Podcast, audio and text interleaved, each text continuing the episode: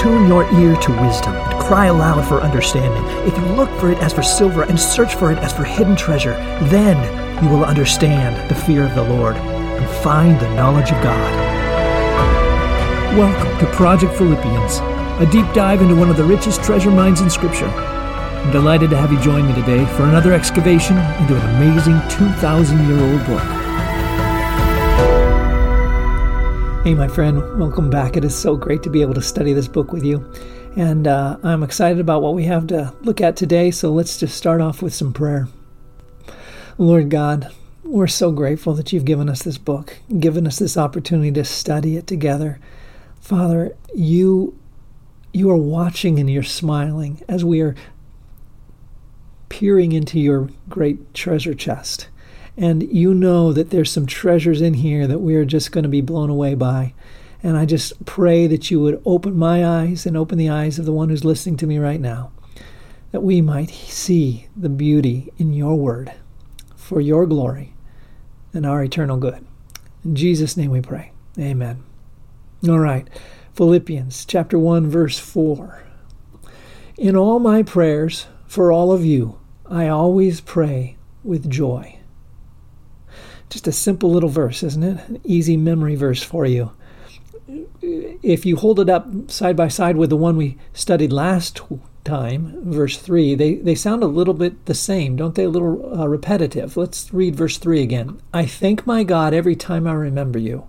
In all my prayers for all of you, I always pray with joy. So there seems to be some repetition here. It sounds almost as if Paul's just saying the same thing in verse 4 just in using slightly different words. So why why bother repeating himself like this? Well, you know, the one of the first keys in deep Bible study is that no verse is ever wasted. No word in Scripture is ever wasted. They're all there for a reason. And a second key for deep Bible study is to understand what's important. You need to look for the clues. And the author always leaves clues pointing to the things that are most important for us to understand.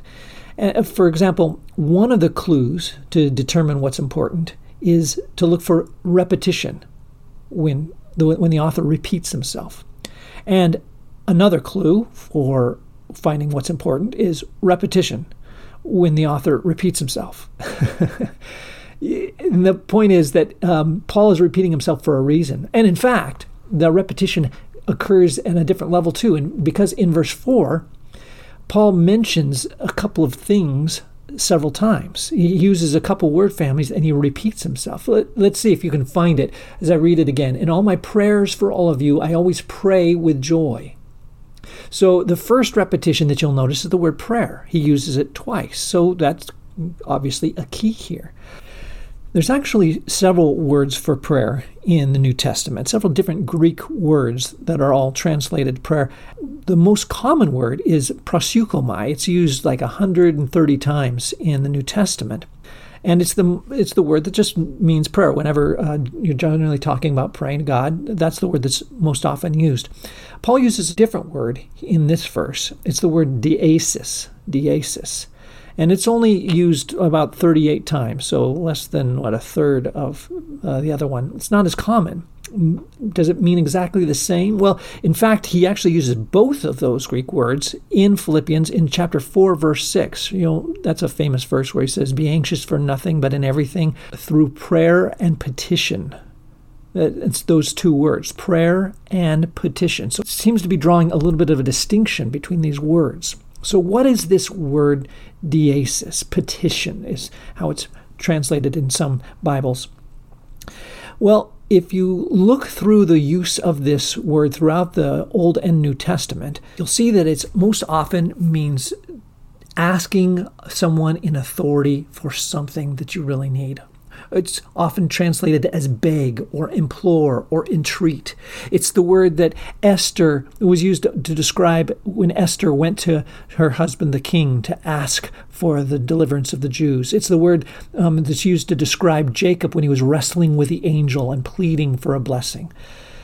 It's a word of, of heartfelt pleading for something or someone. And it can it's not always used for uh, praying for other people, but it quite often is, especially by Paul. It's, he uses it when he's describing, uh, we call prayer for other people as intercession. And so when he's interceding for someone, he often uses this word. And we know that he's interceding in this verse because he says, In all my prayers for all of you, right? So he's interceding for them. And interesting that in verse 19, we learn that they were interceding for him as well. In verse 19, he says, For I know that through your prayers and the help given to me by the Spirit of Jesus Christ, what has happened to me will turn out for my deliverance. So they're praying for him, he's praying for them. And it's just this beautiful communion of, of interceding for each other, imploring God on the behalf of somebody else. And that describes a beautiful thing about Paul. One of the things I love about this book and this verse in particular is it gives us a little bit of a glimpse into the prayer life of this amazing man of God. I don't know how many people you've known who had amazing prayer life. Have you ever had somebody who sat with you and taught you to pray? Maybe some older Christian who sat down and just prayed with you and just taught you how to pray.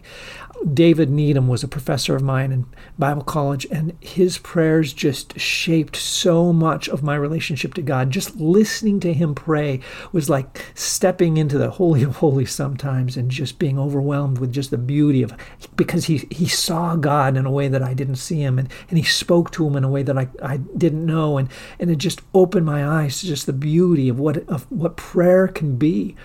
And, and so we get a little bit of taste of that. We're stepping into Paul's prayer closet here, as it were, and we're getting to listen as he prays for people. And he, he does this often. If you look at his other books, you'll notice that he, he says some of the same things to all the different churches, how he prays for them. It was just a, a common theme in his life that he interceded for other people. But there's another word in this verse that's repeated several times. It's a small word. Perhaps you didn't notice it the first time, but it's, it's really interesting. In all my prayers for all of you, I always pray with joy. That word all is repeated. And, and in fact, that word all is, uh, this isn't the first time we've seen it. He had it back in verse 1. He said, to all the saints. And we're going to see it a few more times in verses to come. This is a theme of his book that he is speaking to all the Philippians and he's praying for all the Philippians. And I want to just take this word because he repeats it three times in this verse, and I want to look at each one of those phrases one at a time and just kind of figure out what, what it tells us about Paul's prayer life. So let's look at the first one.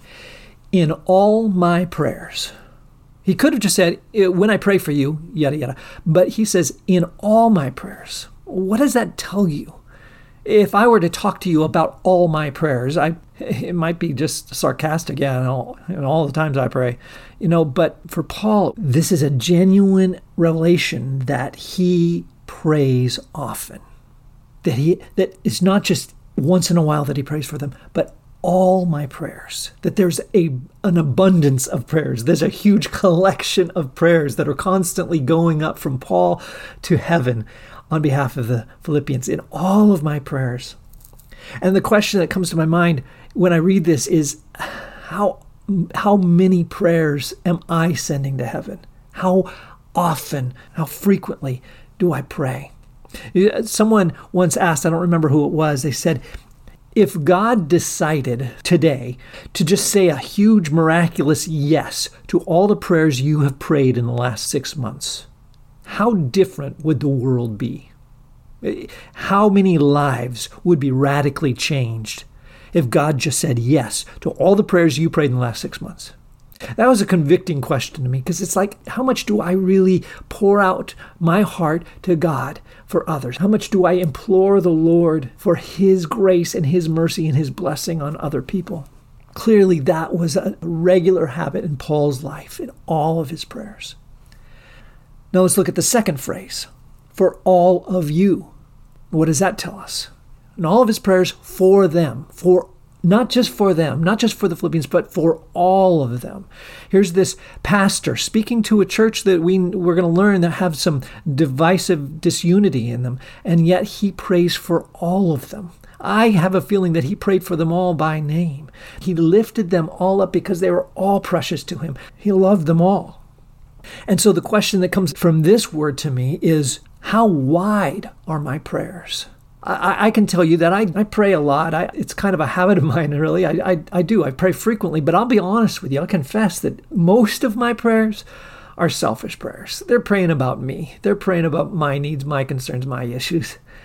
But Paul, when I look at him there on his knees and I listen into his prayers, he's praying for people. He's praying for all his churches and all of his friends and all the people that he's led to the Lord and all the people in his life that God has allowed him to encounter. He is praying for all of them.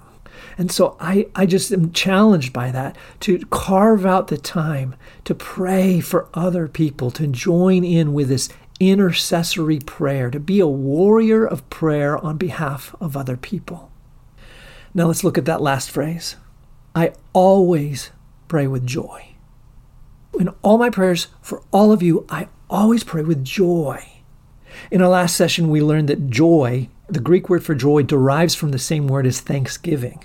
It's so he's kind of again he's repeating himself from what he said last time that he thanks him God every time he remembers them and he's joyful in his prayers. He's thanking God. He's he's delighting in his prayer. And so the question that comes from this word to me is this: how joyful are your prayers?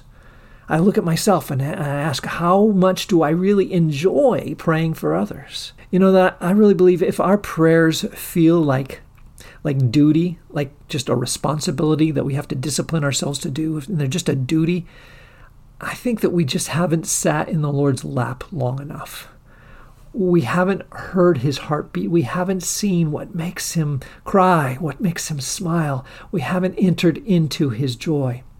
And I believe that when we do, that's when the joy comes. A friend of mine told me the other day, he said, Pray when you feel like it, Pray when you don't feel like it. Pray until you feel like it.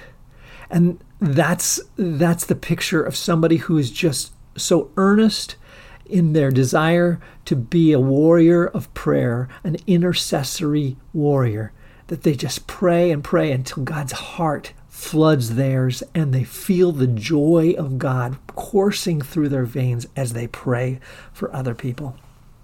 Uh, there's a church in Portland called uh, Bridge City, uh, and the pastor there is Tyler Staton. He he tells a story of when he was in high school. He was challenged to uh, start praying for his uh, classmates, and so he made up his mind that the summer before his senior year he would walk around the school, do a prayer walk around the school, kind of Joshua and Jericho style. And he took his yearbook with him and he prayed for everybody in his yearbook by name as he walked around the school every day for the summer before his school year.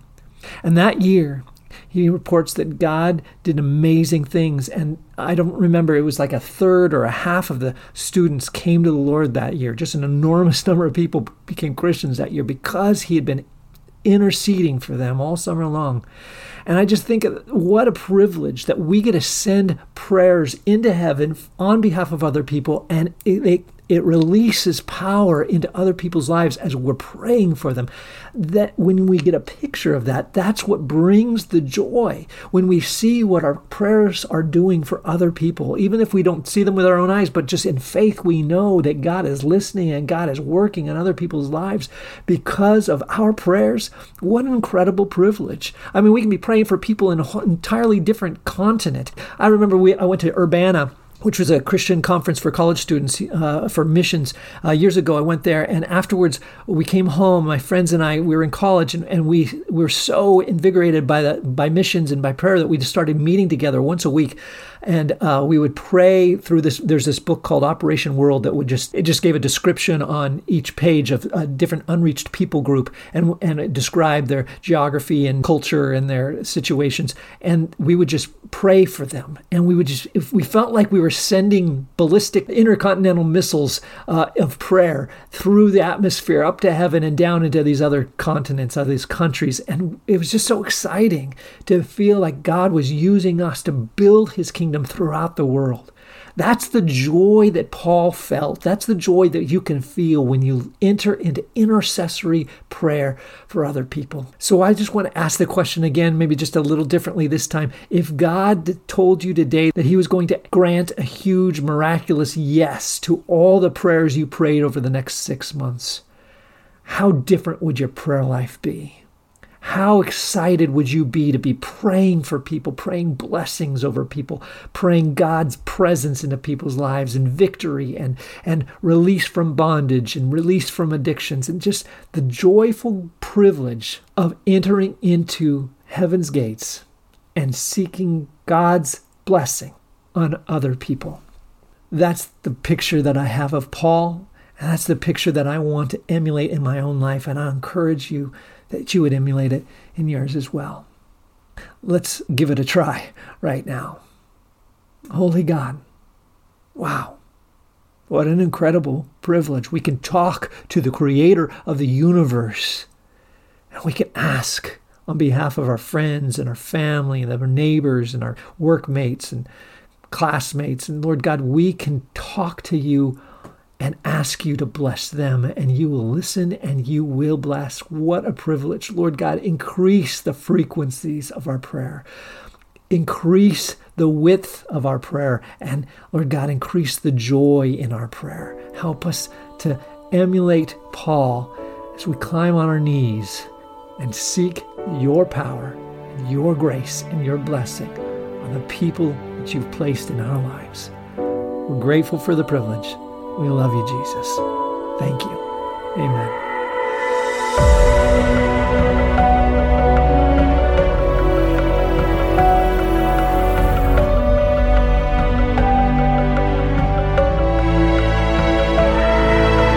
It's been an honor to have you spend this time with me, but don't let it end here. May the words of God continue to resonate in your heart, transform your life until the day you meet our glorious King and Savior face to face.